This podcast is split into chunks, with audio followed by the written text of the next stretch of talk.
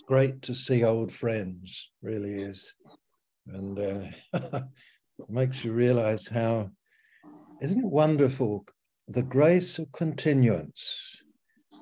You know, the, the grace that we begin with, the grace of God, but the grace of continuance. I realize that uh, so much, some people are falling away. They're not uh, just coming to the grace and the grace, the grace, the grace that enables them to continue. And I want to, to just bring a few scriptures together, which each of them, as I referred to earlier, uh, speaks where there are words the last and the last days. And you, you may not have thought about them this way before, but just to put them together and encourage our hearts, really, and not say too much, but we'll begin. So I'll move around several scriptures together. And of course, the first one, uh, I, I don't know how well aware that you are when the last days began. Um, because, of course, there, there is a beginning of last days. Have you considered time? Uh, much have you thought about the day we are in? Um, the day scripturally that's lasted up to now 2,000 years the day of grace. And prior to that, of course, there was a particular day the world was living in, the nations, and the Jews were living in a particular day, uh, a day where the Lord uh, appeared to them. You remember Abraham, Moses, David, the kingdom, and they were so blessed and wasted their day. Really, they wasted their day. And of course, then in the fullness of time, in the Galatian letter, it says, God sent forth his son, born of a woman. And so the, he, and I'll take you to this scripture in the book of the Revelation, when he came, he he ushered in the last days. When Jesus came, now that might surprise you, but he ushered in the last days. And I'll show you that. You remember Revelation chapter 1. So we've been in the last days. Do you know what day is going to follow in the processes of time?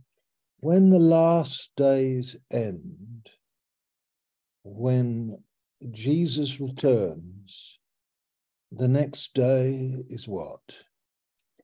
And it's the day of judgment accountability so that it's the time Jesus is the hinge of all things.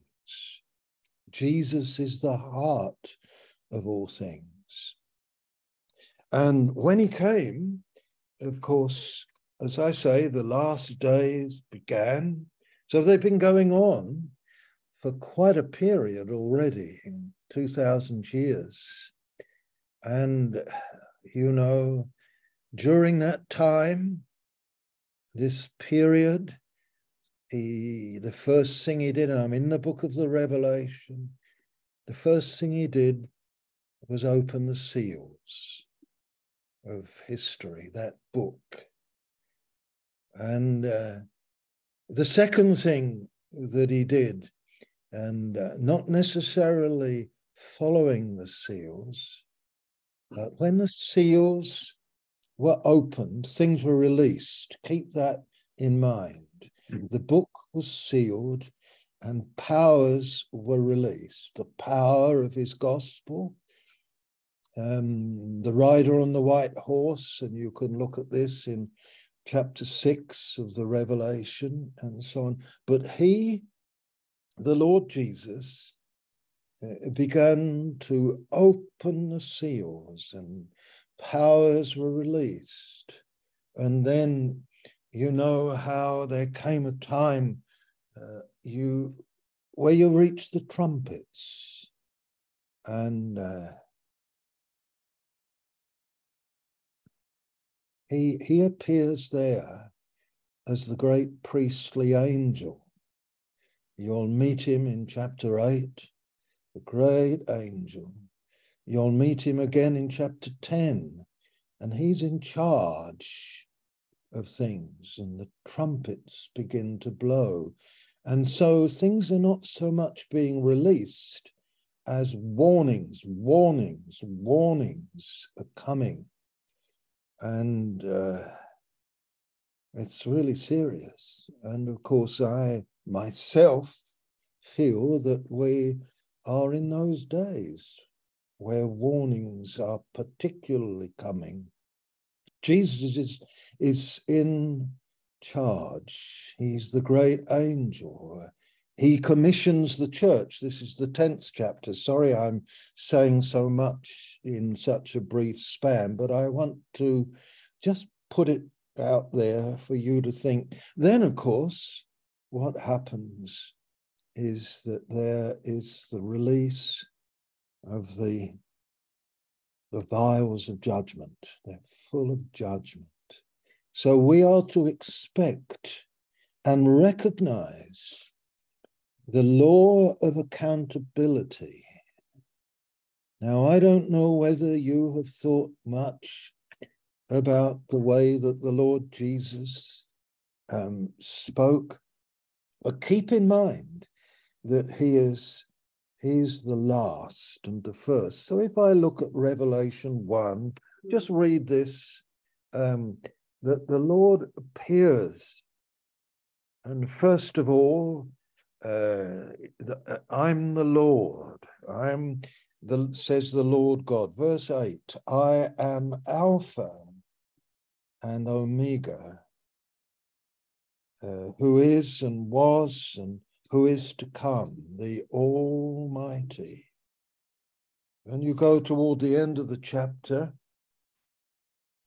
and here's the Lord Jesus giving his testimony. If you go through the book of the Revelation, you will discover that one of the greatest themes in that book is the testimony. The testimony of the Lord Jesus. You have the testimony. I have the testimony. Blessed are those. So when Jesus speaks, and he says this um, here's his testimony.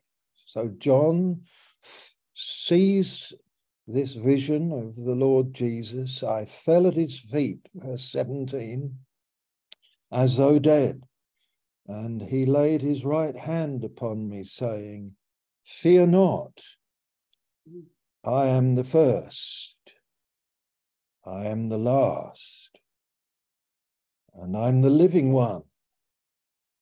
I died, and behold, I am alive forevermore, and I have the keys of death and Hades. That's Jesus's testimony. And remember that Jesus' testimony, Revelation 19:10, I'll just quote it. The testimony of Jesus is the spirit of prophecy. And we just read what the testimony of Jesus is. I'm the first. I'm the last. I'm the living one. Everything else is death. And I died. And behold, I'm alive forevermore and I have the keys. How many things are there? One, I'm the first and the last. Two, I'm the living one. Three, I died, and behold, I am alive forevermore. Four, is 23. I, I have the keys of death and Hades. Now write what you see and what is and what is to take place hereafter. And so Jesus says, the first thing he says, I'm the last. I, I was the first, you know. Adam wasn't the first. I was the first. In the heart of my father, I, I was the 1st mm-hmm. And when God created we made Adam, Adam was made in the image of the Son, who had not yet become flesh and had not dwelt, uh, come to earth historically. But in the mind of God, in the mind of God, he had. It was all in the purposes of God. And Jesus says, I'm the last. So, hallelujah. You know, keep keep this in mind that he who is the last, when he came, the last days began. And uh, you know, as I think about these things, I I really enjoy just reading scriptures, like for instance Matthew 28. So turn to Matthew 28 and just, and you know this really well. Um, but here it is, Matthew 28. And here is the Lord Jesus on the mountain. And you're reading, the disciples are waiting, they've obeyed him. He told them to go to the mountain and wait. And verse 17 of chapter 28 of Matthew, and when they saw him, they worshipped him, but some doubted. And Jesus came and said to them, All authority is given unto me in, in heaven and in earth. All the authority in heaven and on earth has been given unto me. Do you know one of the problems of the church? For the last 2,000 years, there are many problems. It has underestimated the change that happened at Calvary when Jesus died, that action in time, that action in time, where Jesus went to the cross, the sinless one, where he triumphed over all the powers of the wicked one. And not only that, do you know that the angels, Michael and the angels, were doing something at that time when Jesus suffered and Jesus died and Jesus said, It's finished. Do you know what happened to Satan, the dragon, in that day? Do you know what the scripture reveals? And Jesus says it very clearly. Ah, now shall the prince of this world be cast out. Cast out. Cast out from where? And where did he come to? And you get detail about this. But in that action at that time, the spotless lamb, a little lamb, as though it had been slain, he defeated. And what you read in the book of Job is no longer true. In the book of Job, in the early pages, you have an account of at least two occasions Satan having access to the holiest heaven, to the third heaven, the heaven of God, the heaven uh, of the wondrous angels that had kept their first estate. You have that third heaven. And in the days of Job, he had access there. He had access there. And he came and he accused the brethren. He accused the brother Job. You know, well, you're looking after, and he's accusing God. Mm. And he's saying, Job loves you because you look after him, you take care of him.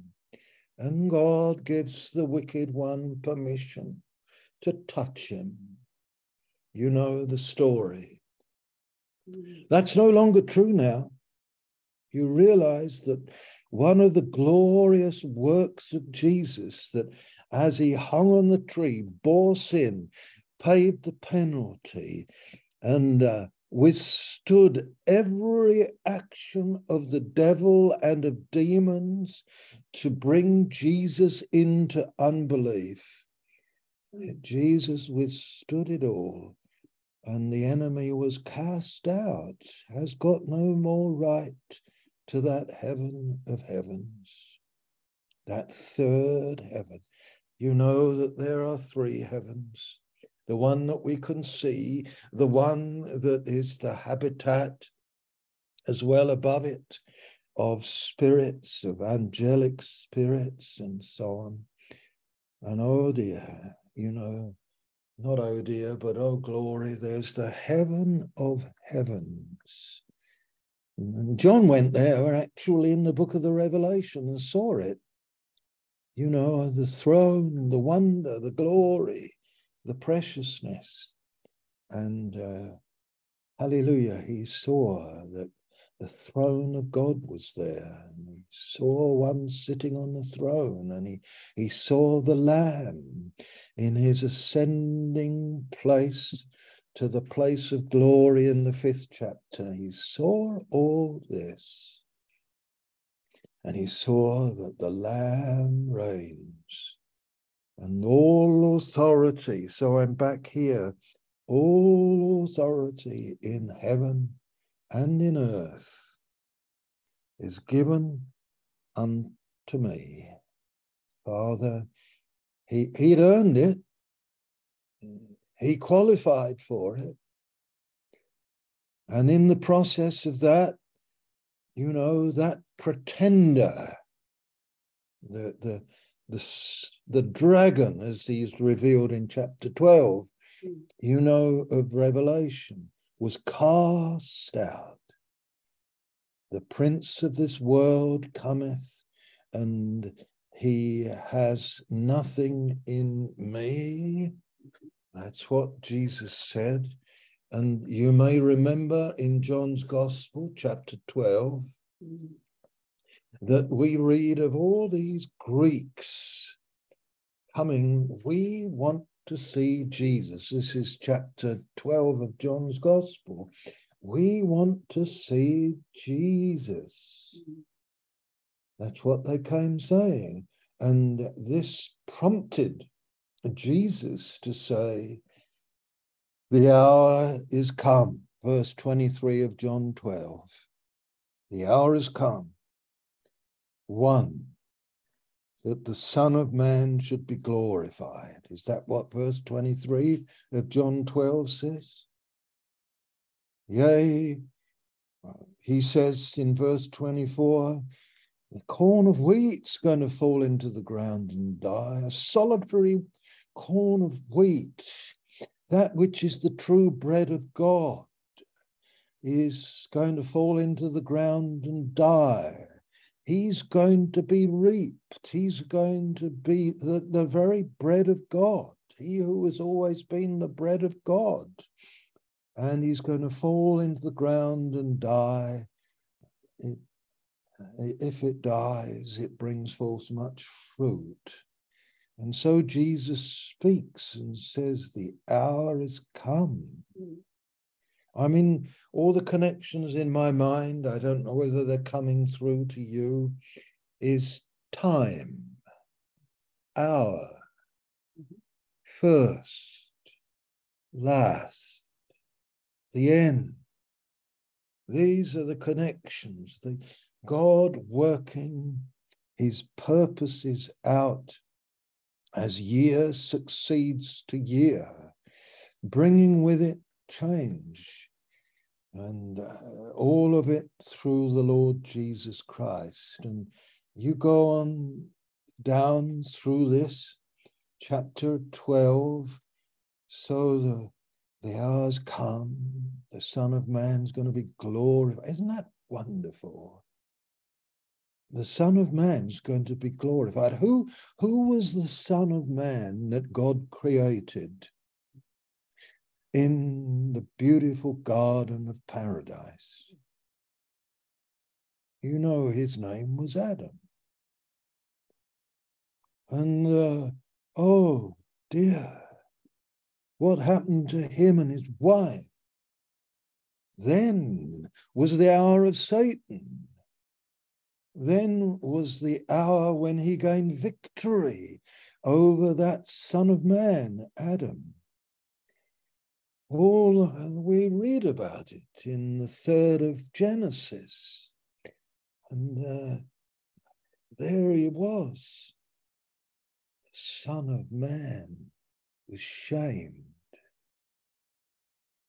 utterly shamed, wrecked, ruined, fallen, fallen, fallen. And we've all been suffering from that ever since. Ever since. Every man, every woman. And oh, one of the signs, my brethren, of the nearness of uh, the day of judgment, one of the signs is that the grace of our Lord Jesus Christ becomes rejected globally. America is rejecting the grace. Canada is rejecting the grace. Russia is rejecting the grace. The gospel grace, the gospel grace. Just like the Jew, you know, 2,000 years ago, when the Son of Man the true Son of Man, the Lord Jesus Christ, he who came bringing grace upon grace upon grace, he who came and preached for three and a half years, and the religious leaders and the populace, the majority, turned on him and they rejected the grace. And 38 years later, their city was no more. Their temple was torn down. Judgment had come. Bloody judgment. It was God judging those. There are other things that went on there too. Hallelujah you know that there was a remnant according to hope, a remnant according to faith, a remnant according to love. That remnant is called the church. And you know that they were rescued, they, they, they went away from Jerusalem, they recognized that the judgment they believe what Jesus said, not one stone left upon another. Not one stone. Amen. So the judgment came. Now extrapolate in your thinking to the way that the enemy was cast out, because that's what it says here. If you go down in John 12, God spoke, Father spoke from heaven. You know, this glorified Son that they crucified, he said, uh, in answer to the Lord Jesus, saying, Father, verse 28, glorify thy name. Then came there a voice from heaven saying, I have both glorified it and will glorify again. Mm. The people, therefore, that stood by and heard it said it, it's thundering. Others said, an angel spake to him. Verse 30 Jesus answered and said, This voice came not because of me, mm. but for your sakes. And this is your verse. Now is the judgment of this world. Now shall the prince of this world be cast out. And I, if I be lifted up from the earth, will draw all men unto me. If I be lifted up. Hallelujah. Did you realize that when you take the gospel, when you lift up Jesus, you did you realize that uh, men and women are being drawn unto him? And if they reject the word that you have, if they continue to reject it, if they reject the grace that's coming to them, you know, going to be judgment for them. Hmm. Judgment for them. It's amazing, isn't it? You know, this is, uh, I'm putting a lot of things together today, but Amen. The prince of this world was cast out 2,000 years ago. He's got no right here. He's got no right over you. He's got no right over your body. He has no right over your soul. He has no right over the church. Jesus did this. 2,000 years ago, and thus the day of grace began. Thus the last days began. He who is the last, there is no one else to come. No one else to come. Hallelujah. When he ascended up on high, my brethren, you do know, of course, that according to the covenant agreement between him and his father, he poured out the Holy Ghost mm. Upon those who loved him, who believed in him. He poured out the Holy Ghost upon those 120 few and then 3,000 the same day when they were baptized. You know how he poured out the spirit of enablement hmm. you shall be enabled when the Spirit comes upon you. You shall have enablement to bear the testimony. And you, you remember very clearly, I'm sure you do, that Jesus said this about the Holy Ghost. He said to people when he was still on earth, you can blaspheme the Son. Yeah, you can blaspheme the Father. Mm-hmm. You can do that. But you can't blaspheme the Holy Ghost. You see, the Father had done his glorious work through the Old Testament. The Son came and did his work in those years that he was upon the earth. And having finished the work, he ascended up on high and poured out the Spirit according to the divine promise and arrangement. And the Holy Ghost was poured out.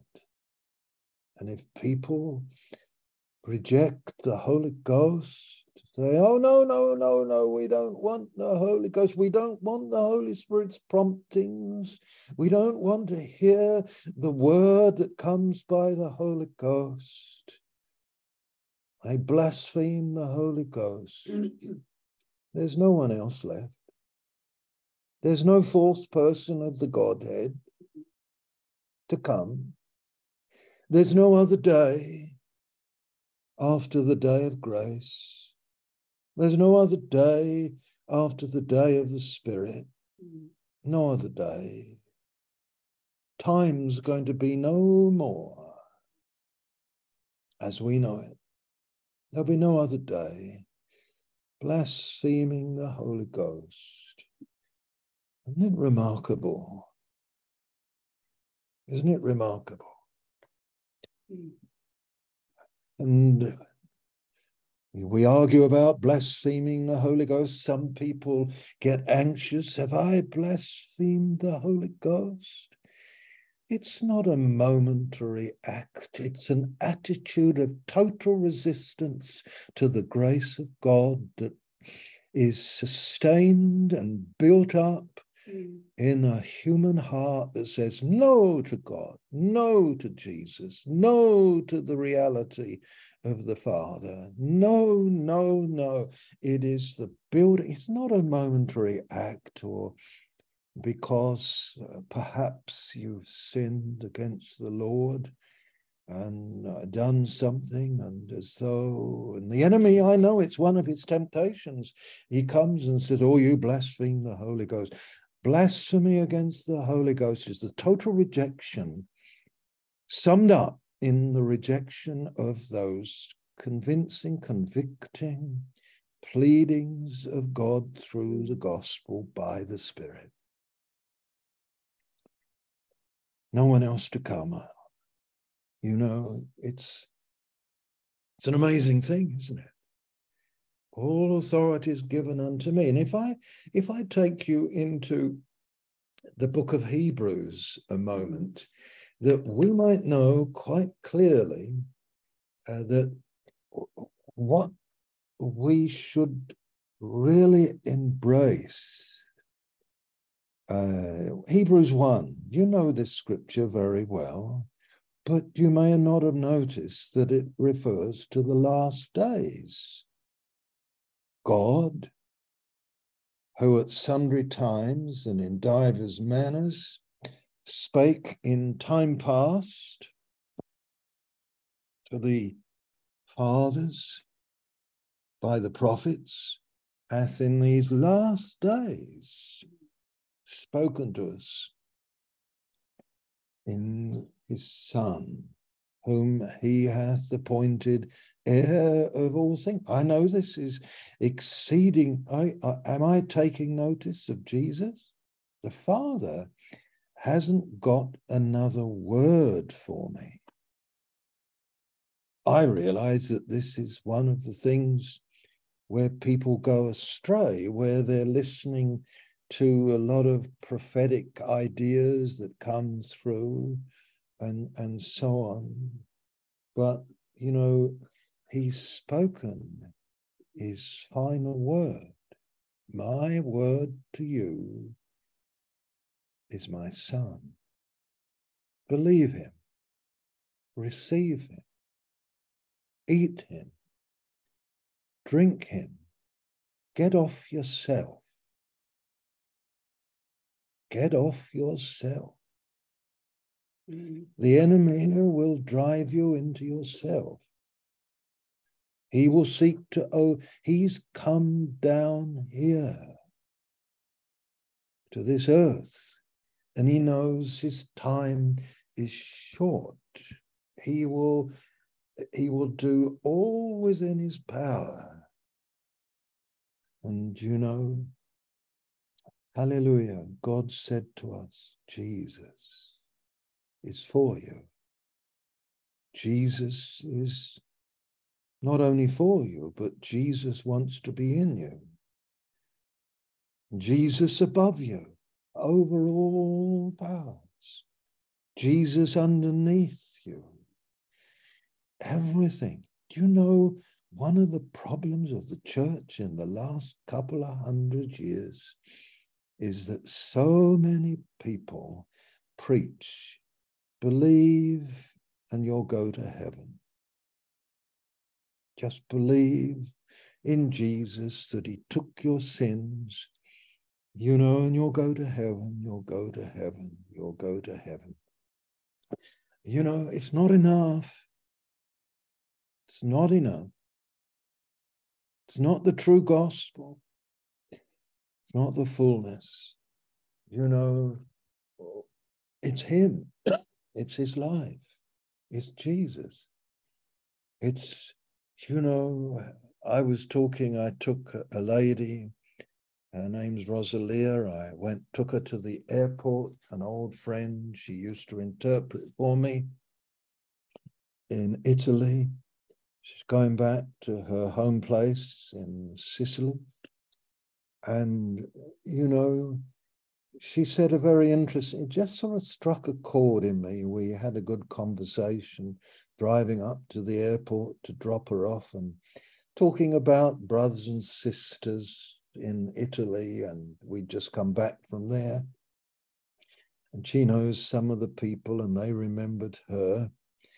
Uh, she's very elderly now walks with a stick and coming to. Anyway, what happened in the conversation? We were talking about Mennonites. And I happened to meet a Mennonite uh, who has tried to start off a Mennonite community here, and she knows them well. And she said, Ah, she said, when I first went to that Mennonite community, it's in the north of England, she said, This man, I won't mention his name, was just different. This man, this leader among them.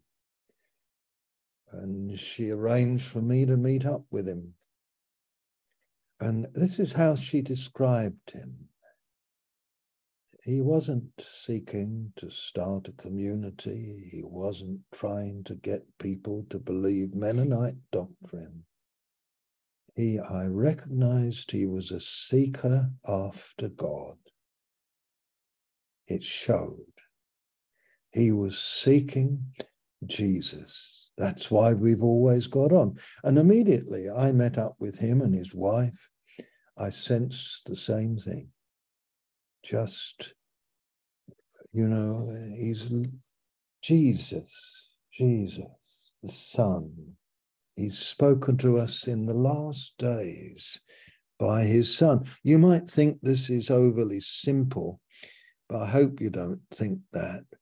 But I realize that people have fascinations with doctrine.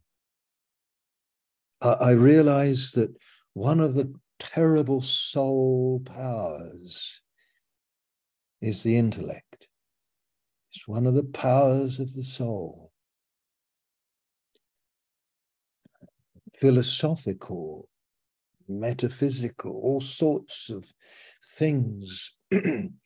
and I know that religious minds, religious minds, and so churches sometimes are listening to what's coming out of a well taught mind. That's all. That's where it's sourced. And that's why it doesn't satisfy. One of the psychic powers, the powerful intellect that seeks to subjugate us to its way of looking at things. You're getting this big time, you realize the soul powers that are operating in the universities and colleges, these so called professors. They're psychic. It's their soul powers subjugating their young students to the nonsense of woke and the idiocy, the madness And God has spoken to us in his Son in the last days, all the way through. My son, my son, my son, listen to him. The only way that you can become a true son, true man, true woman is through him. See, I realize the pursuit of success, the pursuit of beauty, the pursuit, you know, you think of the ladies, you know, the pursuit of the perfect figure, the perfect hair do, you know, the perfectly attractive personality, the pursuit, you know, the only way to any perfection at all is through the Son. And all of this is coming up into its incredible fruit, the awful fruit of the pursuit of dominance, the pursuit of control, the pursuit, you know, the pursuit of beauty, the pursuit of fame. Oh, and God has spoken to us in His Son. He said, if you want to be a, true man, a true woman, don't choose this and that and the under, or the or the gender idiocy that's going on. My, it's in my son. It's in my son. And you know, when I look on into this, I realize that this links in with this second epistle of Timothy. So if you go to that in the last days. You know this scripture, I'm sure, the third chapter.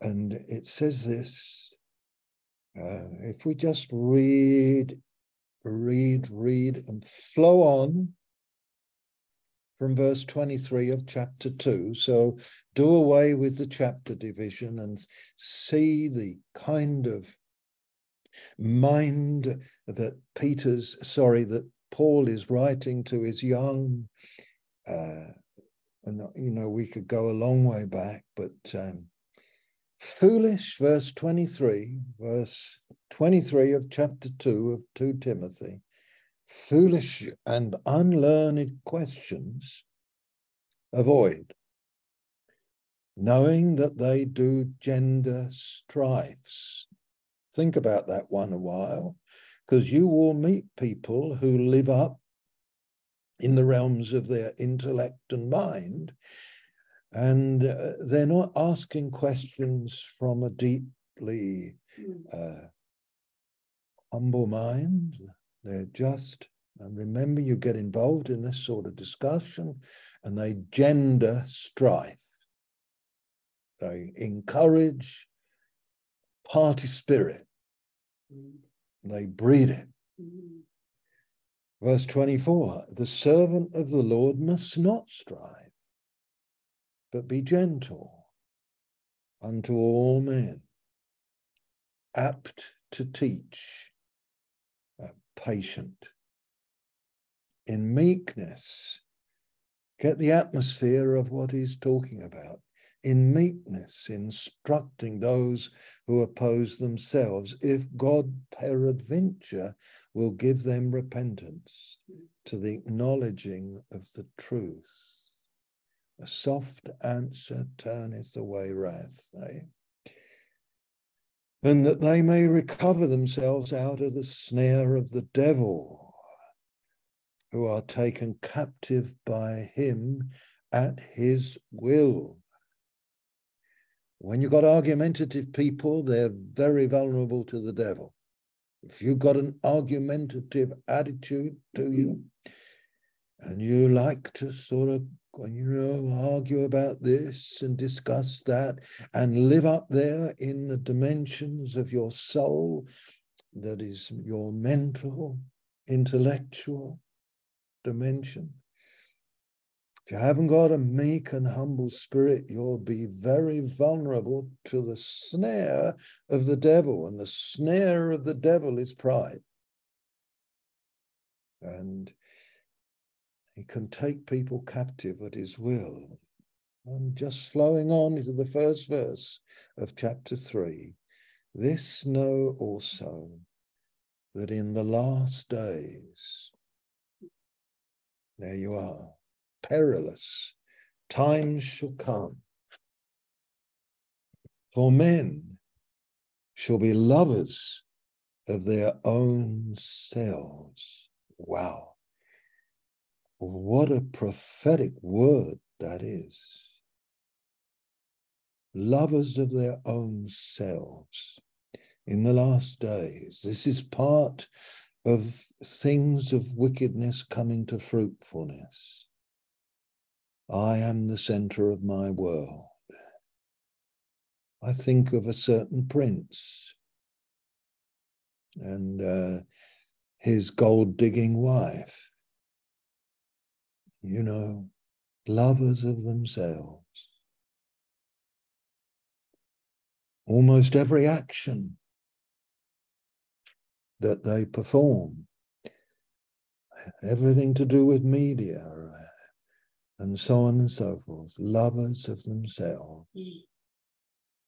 Isn't it remarkable?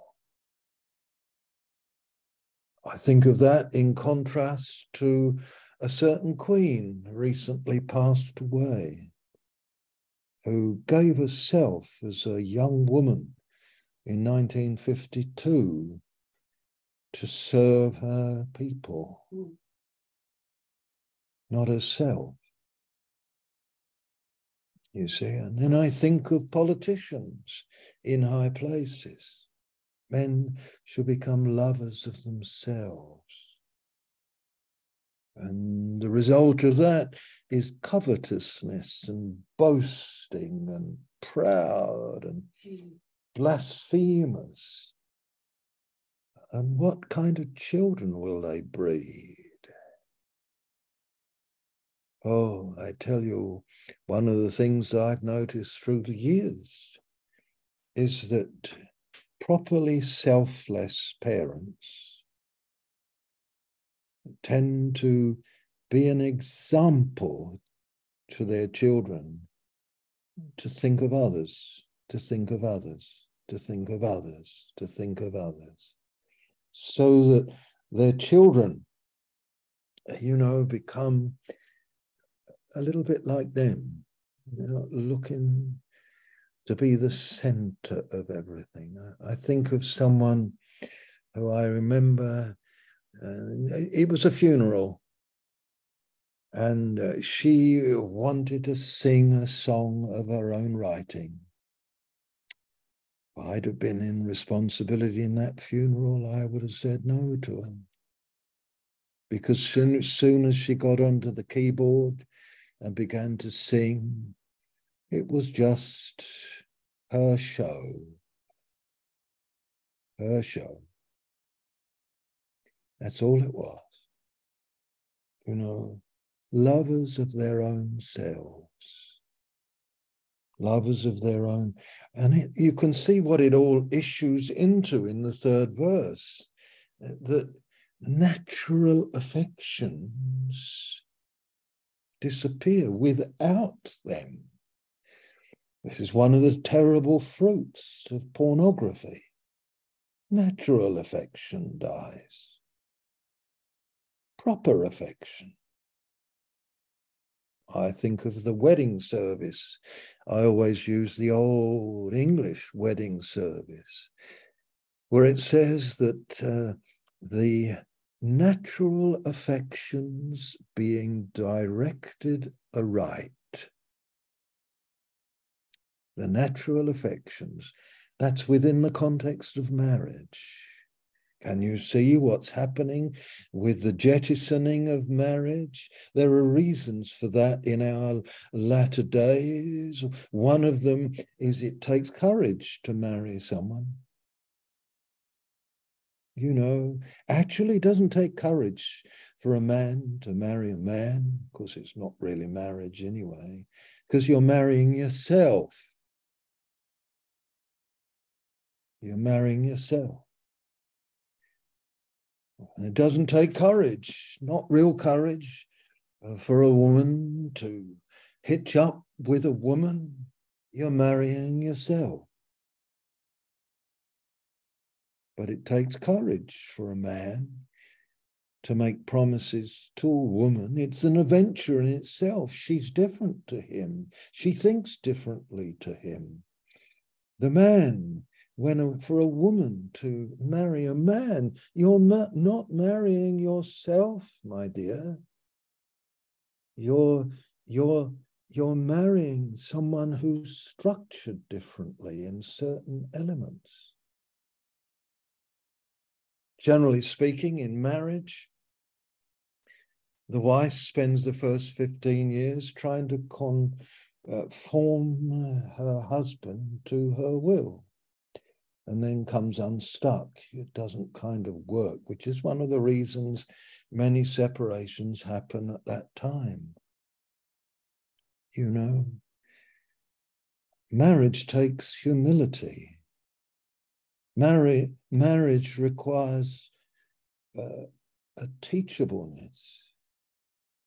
Hear him, hear her, listen. You know, she's different, he's different. And of course, the blessedness of real marriage, you know, where love abounds, is that the two really become one, not just in the marriage bed, but they become one soul in the right sense. They they become one, one and one. It's, hallelujah. Some of you who are uh, unmarried and older in years, make sure you say this to some of the youngsters. You know, make sure that you point some of the young, the youngsters to the truth about marriage. For in these you know, marriage, you can't marry someone and not truly sacrifice. It's implicit in marriage. Because here it says, you see that uh, there, oh dear, when I think of without natural affection, oh, the I mentioned pornography and this drying up of things, a natural affection drying up, replaced by mere sensual, animal, physical aspects. Sex is not free. Sex has a price to pay. You know, the freedom of the 60s, one of the most dreadful things that happened in the Western world in the 20th century was not the wars, they were terrible, but it was the availability of the pill. The availability of the pill. So that you could have sex without consequences Indulge your lower physical. It's all part of the deepening wickedness of the fall that comes is coming to its fruitfulness you understand that the day of judgment that terminates the day of grace the day of judgment does not come until the wickedness is full until man is fallen, fallen, fallen. In a men's gathering last night, I told, tried to say a little about what the fall is. Man, you know, is a spirit. And when man fell, he fell into the powers of his soul. And the more he lives from the powers of his soul, oh, the soul is that place of personality, that place of uh, self. And the man, more a man lives there. He lives in his own created world and falls further into the mere bodily, bodily, bodily, physical, physical, physical. The physical becomes the dominant thing, the things of sense, the things you see, the things you know, this is the fall. What a thing. What a thing this is. When you when you consider these things, and in the last days, this is what's going to be happening in our world. And the opposite to this, of course, is hallelujah, the Lord's people. So different, so very, very different, so different. I go on to another scripture now, and I look in the book of James a moment, and I, take you there into the fifth chapter of the book of James. And here it is where it, it talks about something else that's going to happen in these in these days. James chapter 5, verse 3. It says, Go to verse 1 now, ye rich men, weep and howl for your miseries that shall come upon you. You rich men, we could ask BB to give us a lecture on what she used to do at college, you know, lecturing those young students. I used to enjoy my conversations with BB when she talked to me a bit about this rich man and that rich man and why they do this and why they do the other. And look at this. It's going to come upon them toward the end of verse 3 you have heaped treasure together for the last days. You have, they're coming to the day of their accountability. There's a certain man, and they think he's a great, great philanthropist. Everyone know what a philanthropist is? A great lover of um, being a blessing to mankind. Have you ever noticed how that certain, I think he's the world's, almost the world's richest man, well known for doing this, but have you noticed how that in his giving so bountifully through the decades, he's given to things that in the end he will reap benefit from in the world. He's given to the pharmaceuticals, he's given to this. So he gets his reward. And he is, of course, it's all under bettering the world and so on and so on. But they're heaping up treasure together for the last days.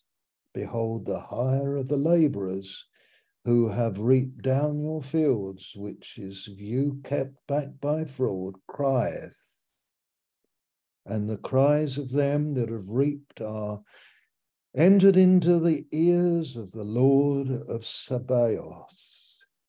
You've lived in pleasure. You know, these things are going on in front of our very eyes. Mm-hmm. Very eyes. I don't want to say too much about this, but you do know that on in AD 70, those incredibly blessed, those Jews who had beyond their number been endowed with brilliance of mind, mm-hmm. great ability, those Jews Two groups of them were scattered in those days. In AD 70, when Jerusalem was torn down, mm. The bulk of them were scattered out into the world as merchants.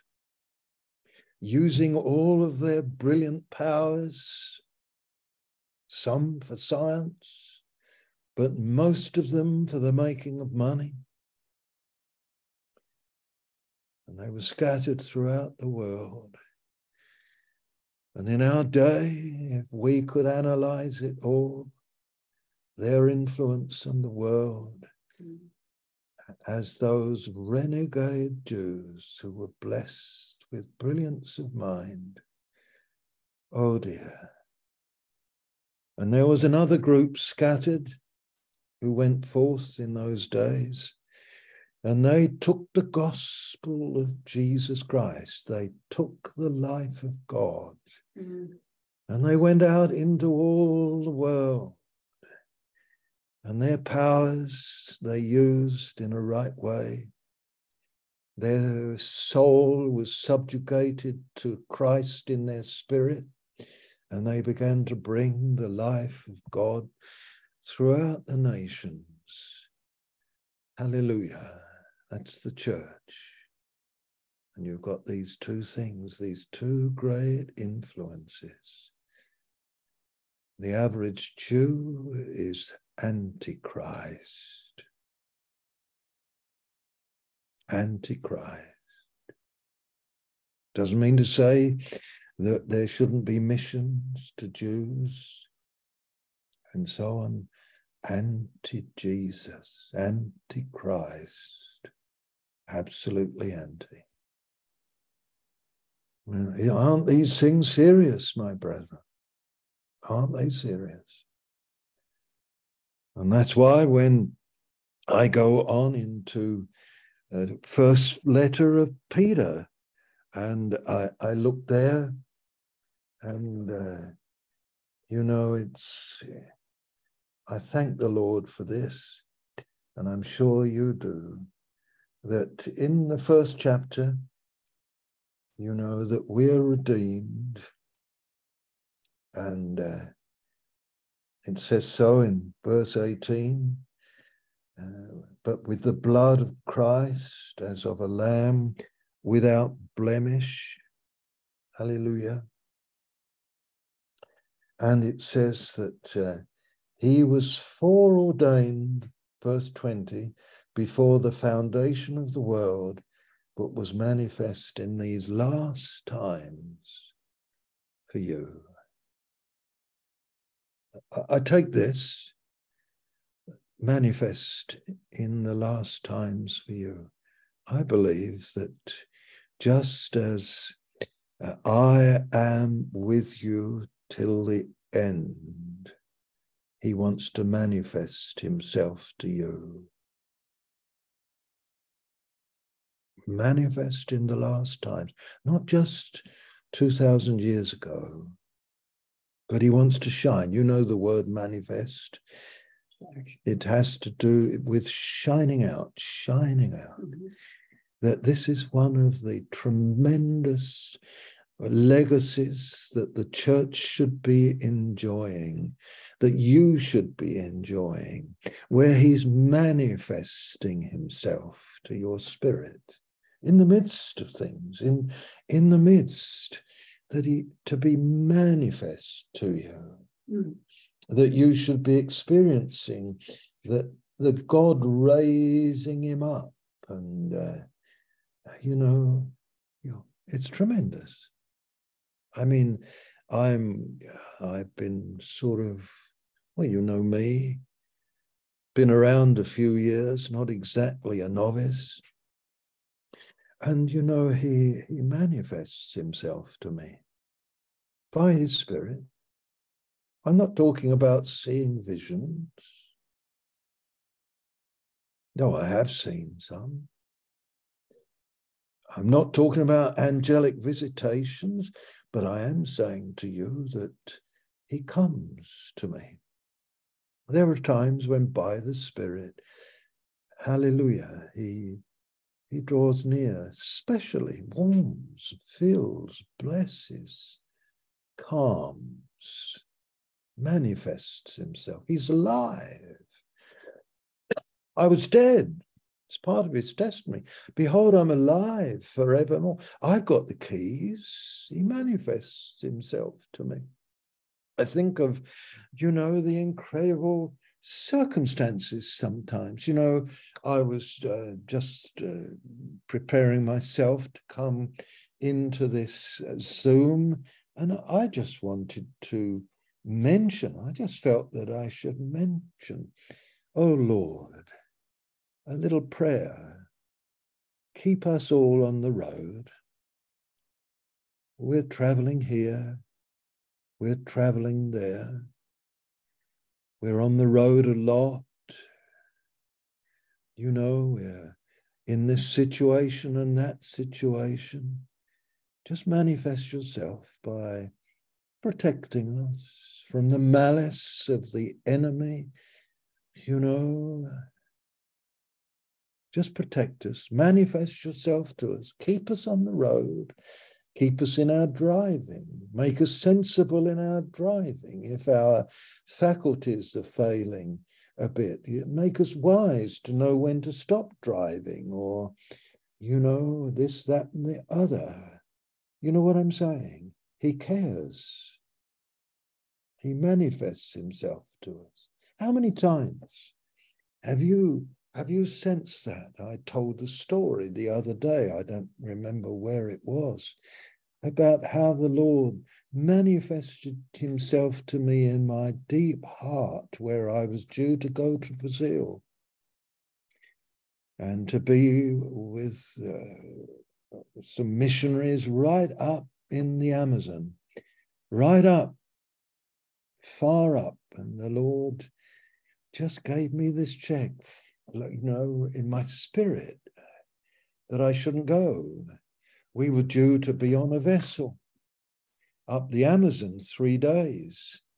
And, uh, and I wrote to them. They got the letter much later, but they'd had the same check in their own heart. So the Lord had manifested himself to me in my heart, manifested himself to them. And they said, uh, they wrote to me six or eight weeks later, we got your letter.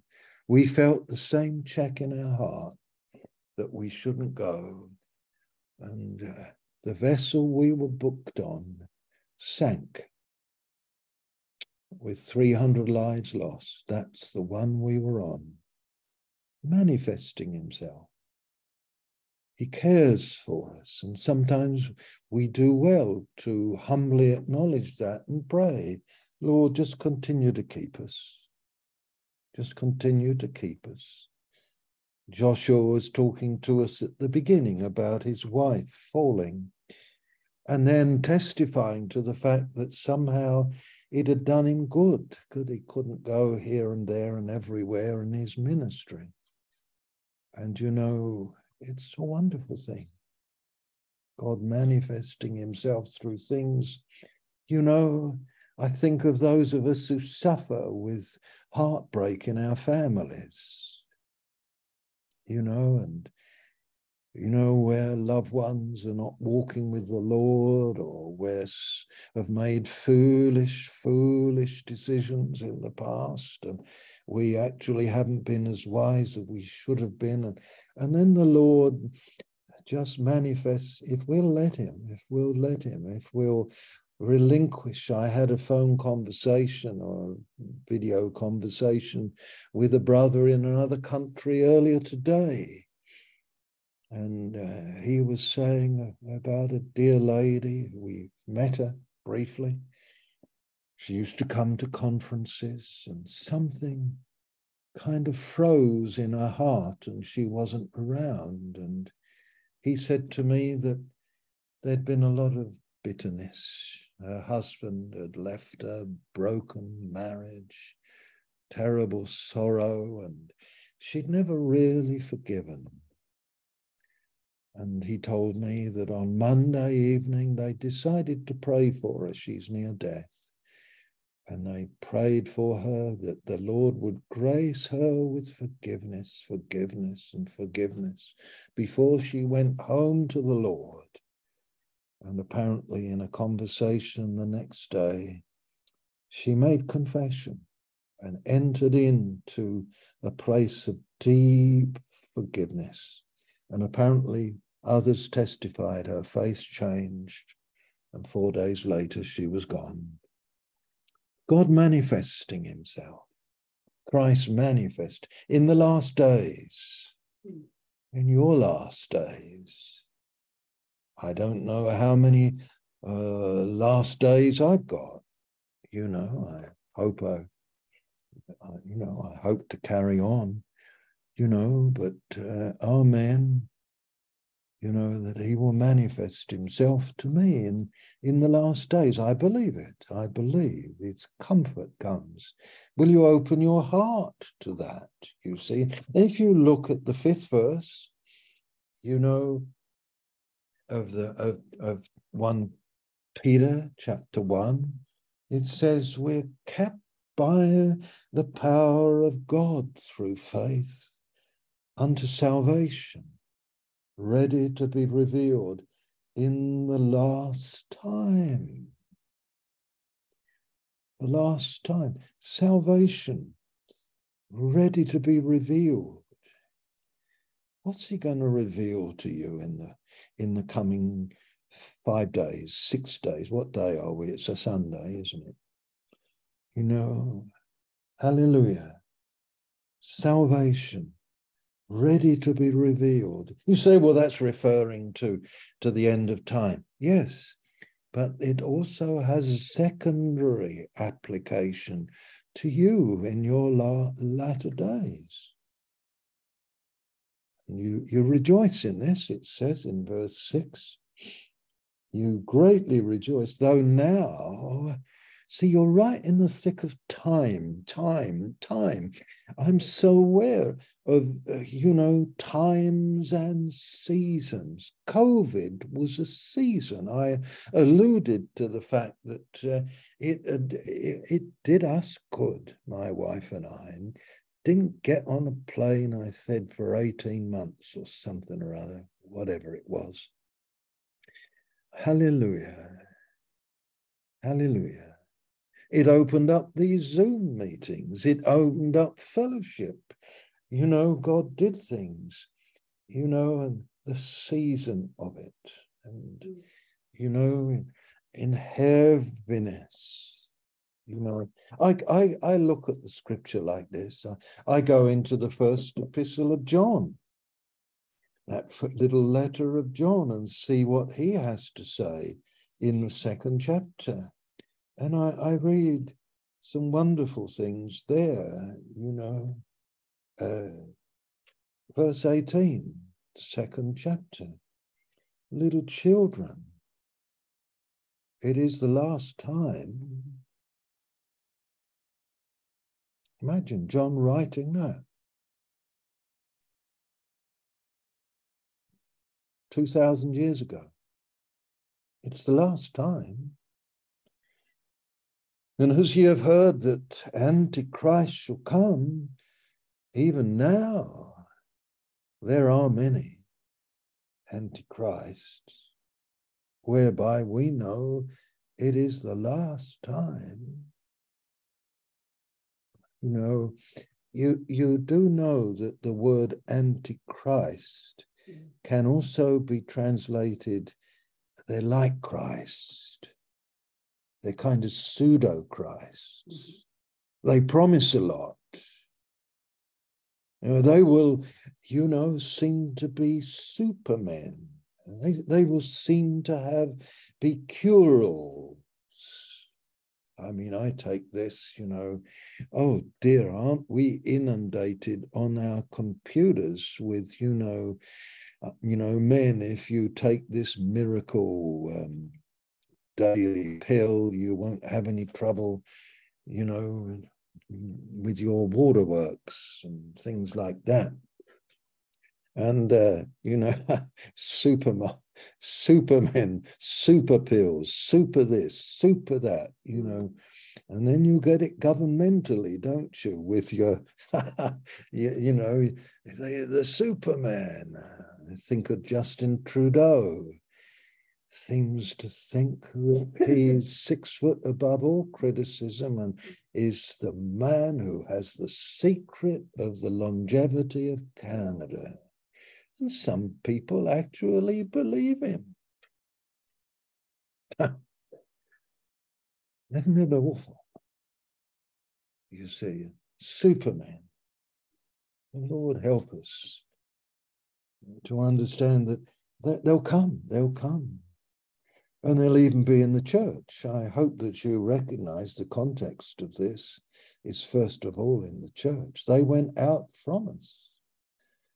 They got fascinated by some idea. They had a charismatic ministry. They, uh, they were fascinating in this and that.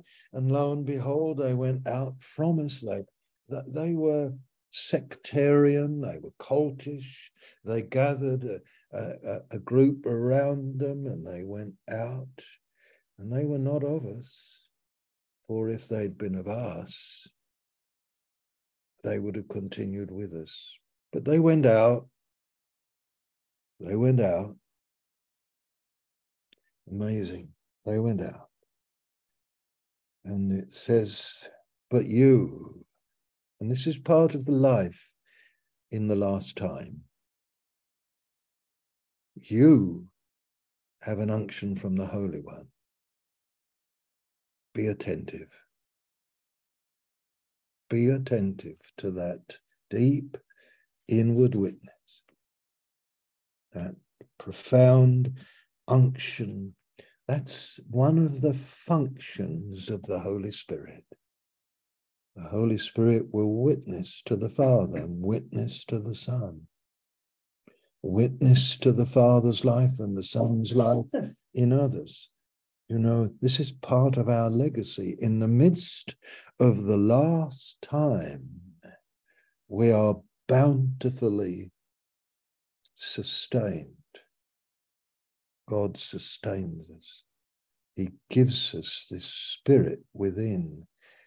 Be attentive. The spirit who don't slumber or sleep you know, but goes on witnessing within tremendous things, tremendous things.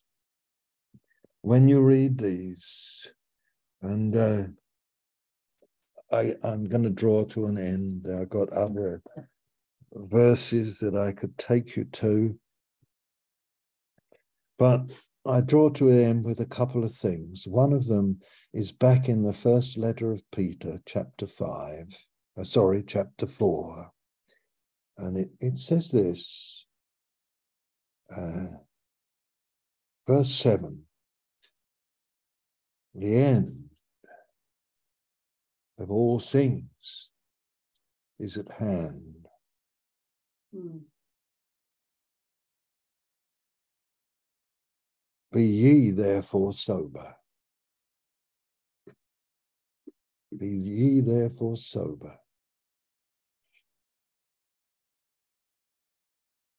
Watch unto prayer. You know, there's a happy clappy thing around in the churches today. I think this is one of the problems with the, the younger people today. It is a very great privilege to meet a young person who's more sober and watching unto prayer, alert to what's going on round about us in the world, not downcast by it, but recognizing, you know, we're breeding something, success orientation in people's minds, career, money, you know, listen to the anointing as to how to direct your children in career, in college, in, in these. Listen to the Lord. Don't listen to culture. Culture yells at you. You must do this. You must do that. The end of all things is at hand. You and I need to listen to that unction that leads us, that directs us, that, you know, should we change school? Should we do this? Should we do the other?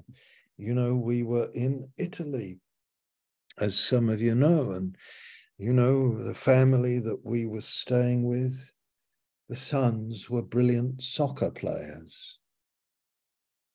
Under contract to one of the Serie A teams, that's the big top league in, in Italy. And as they looked to the Lord about it, they just felt, no, the future's not in soccer. And they, they looked to the Lord. And the way things has worked out is that one of the sons instead found that his brilliance in soccer opened up the door for him to do a degree in a university in Kansas, total scholarship in every way, to, as a medical engineer. And they looked to the Lord and he directed their hearts. It's a lovely thing. The, the end of all things is at hand. And he says, Be sober, watch unto prayer, and above all things, have fervent charity among yourselves. Yet there you are. In the last days, have more love, will you? Love one another. Love your children in truth and honesty and faithfulness. Love the brethren. You might only have two or three. Love them. Above all things, have white hot love among yourselves. The church is doing the opposite. It is, it is pointing out sin. you know, the, the critical faculties that are operating in churches. There are so many wounded people around, my brethren have been wounded by heavy handed leadership, been wounded by insecure leaders, have been wounded by heavy ex, uh, accent on being correct in your doctrine, you know, so that people go into meetings with their critical faculties, watching for what is wrong, what is wrong, what is wrong, what is wrong. One of the great marks of the Holy Ghost moving in a heart is that he brings you into loving the brethren, loving them uh, above everything. and that love shall not be gossipy love. It shall not be gossip, gossip, gossip. Oh, he did that, she did that, she did the other. It shall cover a multitude of sins. I realize that the coming of our Lord Jesus, the Son of the Father, is the utter manifestation of this. Let's love them. Let's love them father to son, son to the father. Let's love them. If we don't love them, there'll be no hope. There'll be no hope. Son, will you go down there and love them? Will you love them in my name? Will you let them know I love them? Mm-hmm. Hallelujah. Will you love them to Calvary? Will you love them so that all their sin is, is covered, settled, finished? Praise God. And these are the days in which we live, the days of love. Hallelujah. Use hospitality with one another without grudging. Give, give, give. Every as every man has received the gift, so minister the same. You know, one to the other. There's one of the things that I I realize about the Lord's ways a, a river keeps flowing. The water that was there a second ago is no longer gone. Mm. There, it's gone, it's flowed on. Replaced by more water. And then it's gone, and then it's replaced by more because the river is sourced in God. And I realized that about the life of the Spirit.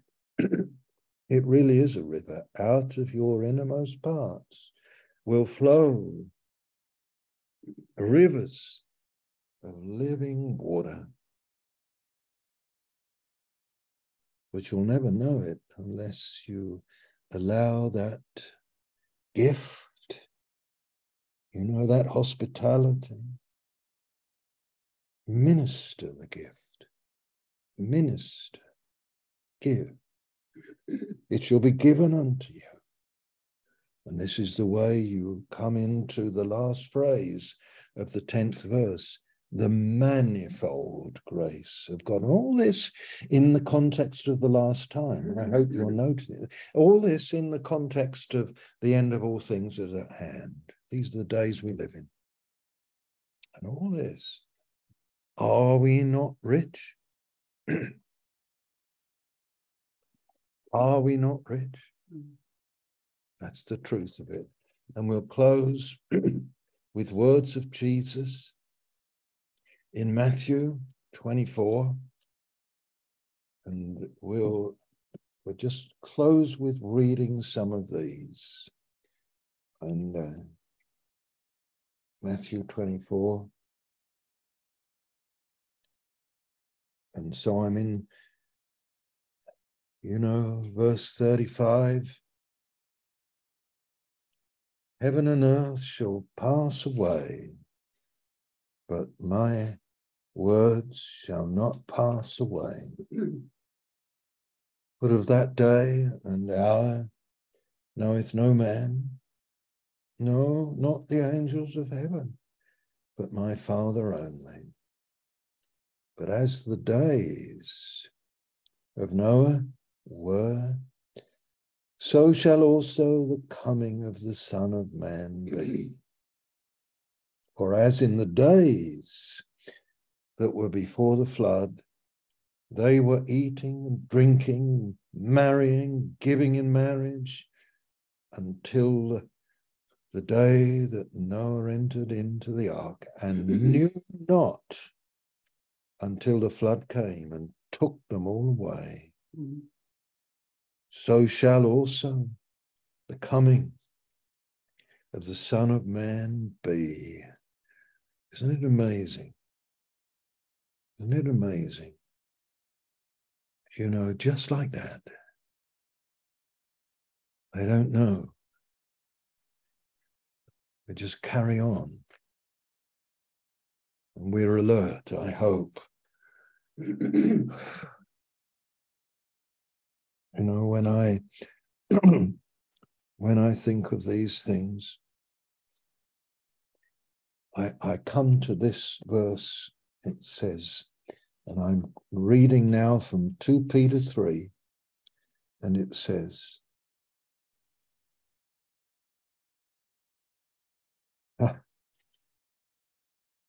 We'll just read it down. 2 Peter 3.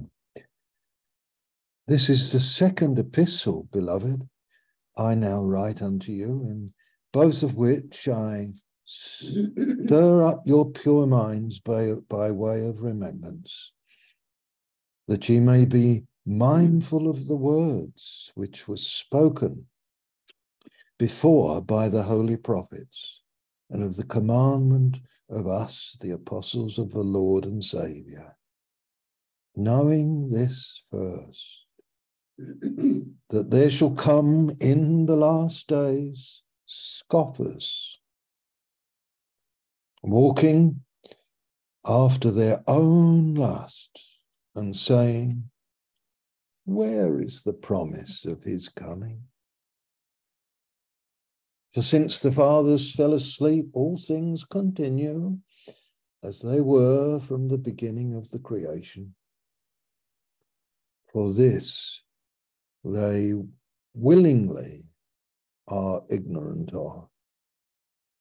That by the word of God, the heavens were of old, and the earth standing out of the water and in the water,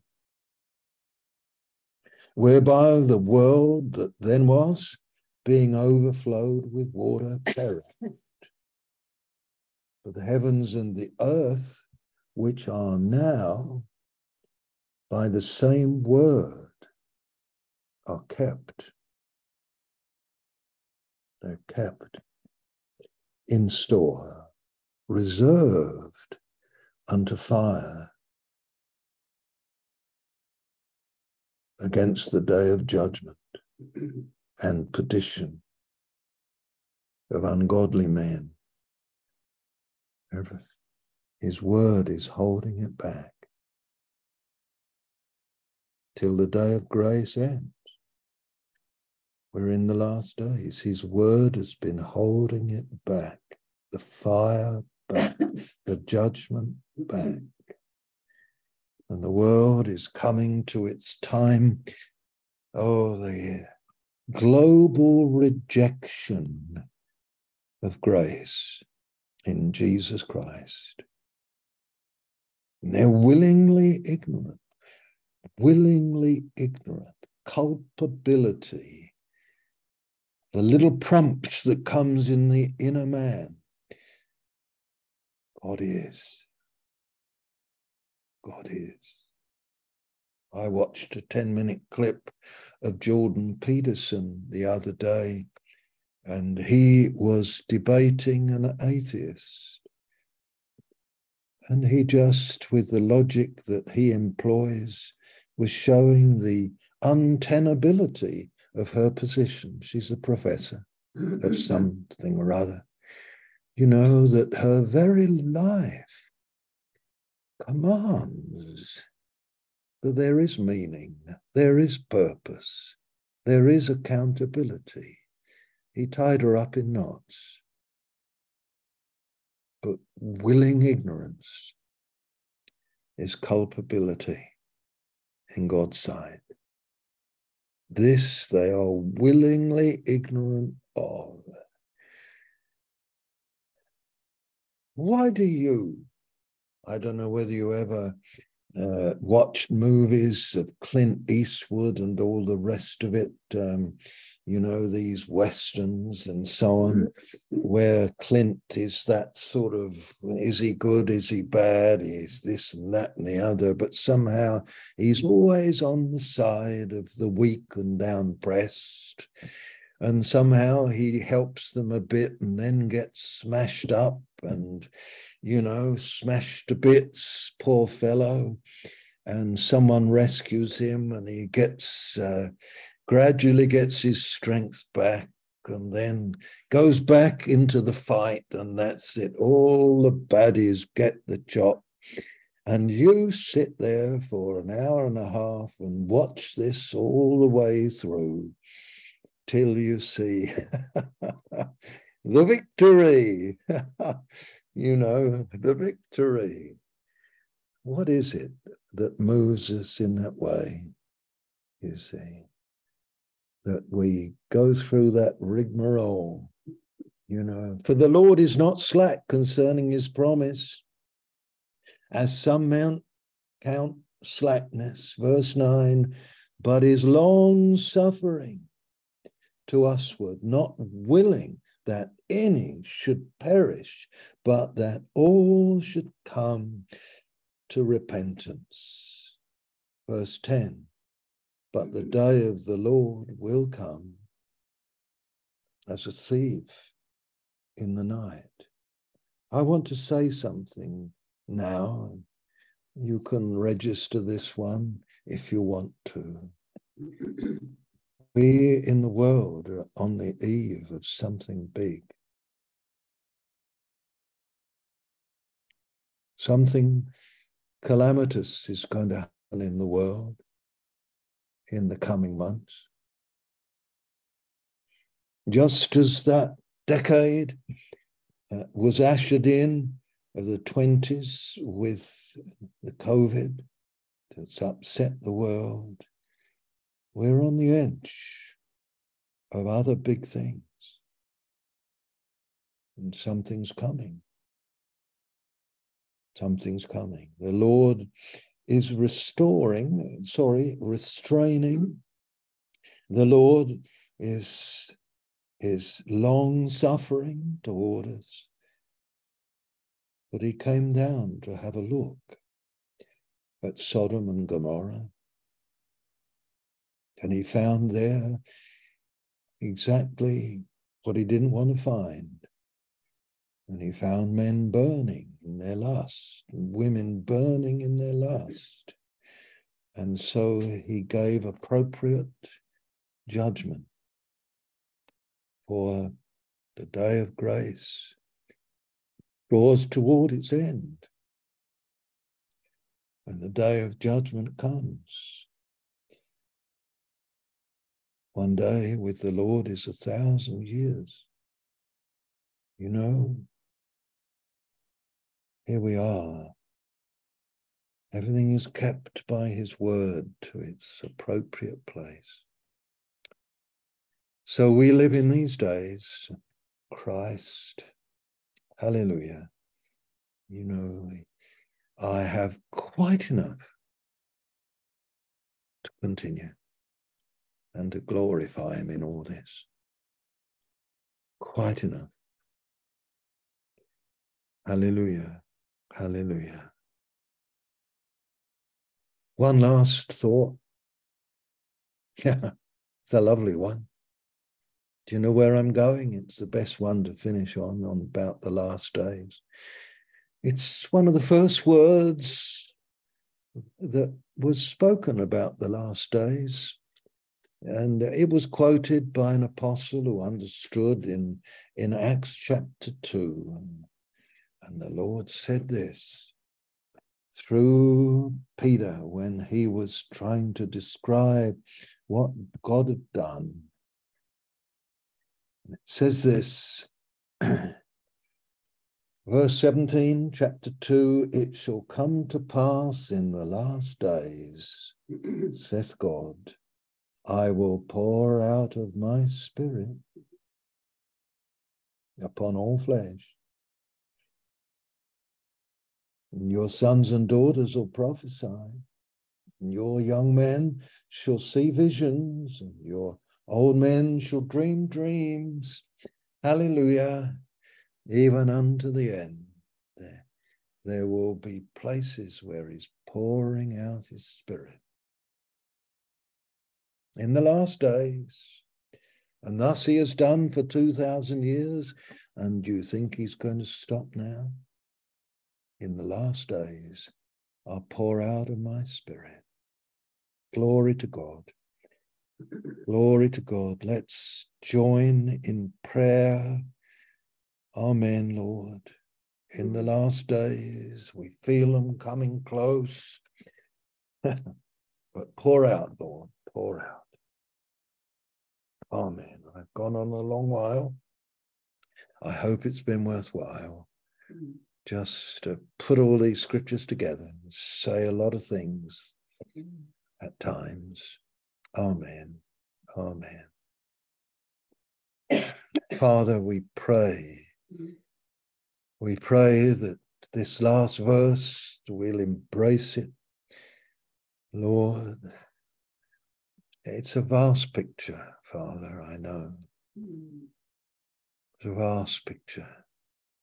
Picture of evil coming to its dreadful height, fruitfulness picture of your long suffering faithfulness, still blessing, still causing your word to go forth, still present, Lord Jesus, with your people. I'm with you right up to the end.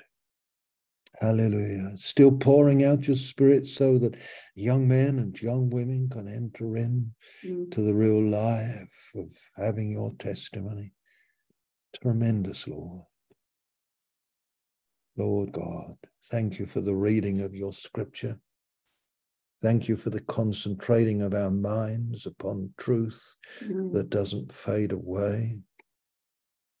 Thank you for your love for the world uh, and your long suffering and patience in the face of blatant rebellion. Uh, lived out again and again among nations and powers who choose to willingly remain ignorant, burying their heads in a in the sand of their own self-importance. Oh Lord. Hallelujah, Lord. Hallelujah. We pray for your church. We pray for all my brethren here today in Malaysia, in Canada, in the United States. Pray for them all. Oh, Father. Uh, I pray that you'll manifest in yourself, Lord Jesus, to them in these last days. That you'll pour out your spirit upon them in these last days. That you'll strengthen them in their circumstances in these last days whatever season they're in, Lord, we pray for one another. Lord God, so take us on. Manifest yourself, Lord Jesus, to us, to everyone here, to everyone. I pray that this week they will have some serious heart impression where you're just manifesting your love to them, your strength to them, your encouragement to them, your perseverance to them, your patience to them. Lord, your forgiving heart when they have been perhaps attacked or hurt. Oh, Jesus, fill our vision. Oh, Jesus, be the center, be the wind in our sails we pray we would spread out our, the sails of our soul to you, even this morning, and say, Blow, Spirit, blow, mm. bear us along in the love of God in the midst of a wicked generation, among whom help us to shine as lights in Jesus' name we pray, Father. Amen. Amen. Amen.